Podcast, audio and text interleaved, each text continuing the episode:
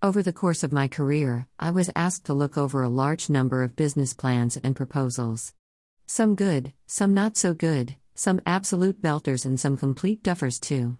There were days when my desk might have resembled the television program Dragon's Den had I not steadfastly refused to let it get that way. So let's have a look at some and some not so good that came my way.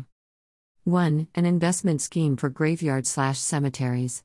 This one just freaked me out from the moment I saw the email header. The plan wasn't too great either once I read it. 2. A private police force for the United Kingdom. This was by far the most political business plan I had ever come across. Aside of the political messages on every page, it was a very good business plan. I was not sure of the numbers and whether or not they could be reasonably stuck to. In view of some dealings with my local police force recently, I think they might have something. 3 a waste management business in Wales. The only time a scam got onto my desk. As with all business plans, a certain amount of checking is done before I even think about going back to the sender. This guy said he had an MBA. I checked with his university. It was a no. Several other checks failed too. 4. An external claddings and coatings business. This arrived on my desk about two weeks after the Grenfell disaster. Poor timing. Needless to say, it was a no. 5. A chain of takeaway restaurants in the Far East specializing in British food. I liked this one. I was unsure of the market size though. A takeaway offering such delights as cod and chips and Sunday roast to takeaway and much more.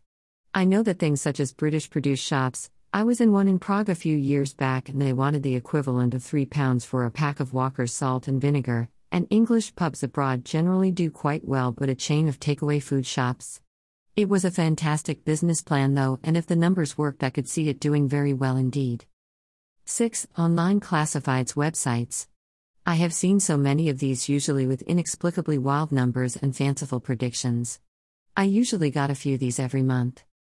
7. An Indian restaurant in London. I did this as a favor to one of my neighbors. The only time I ever got offered a bung.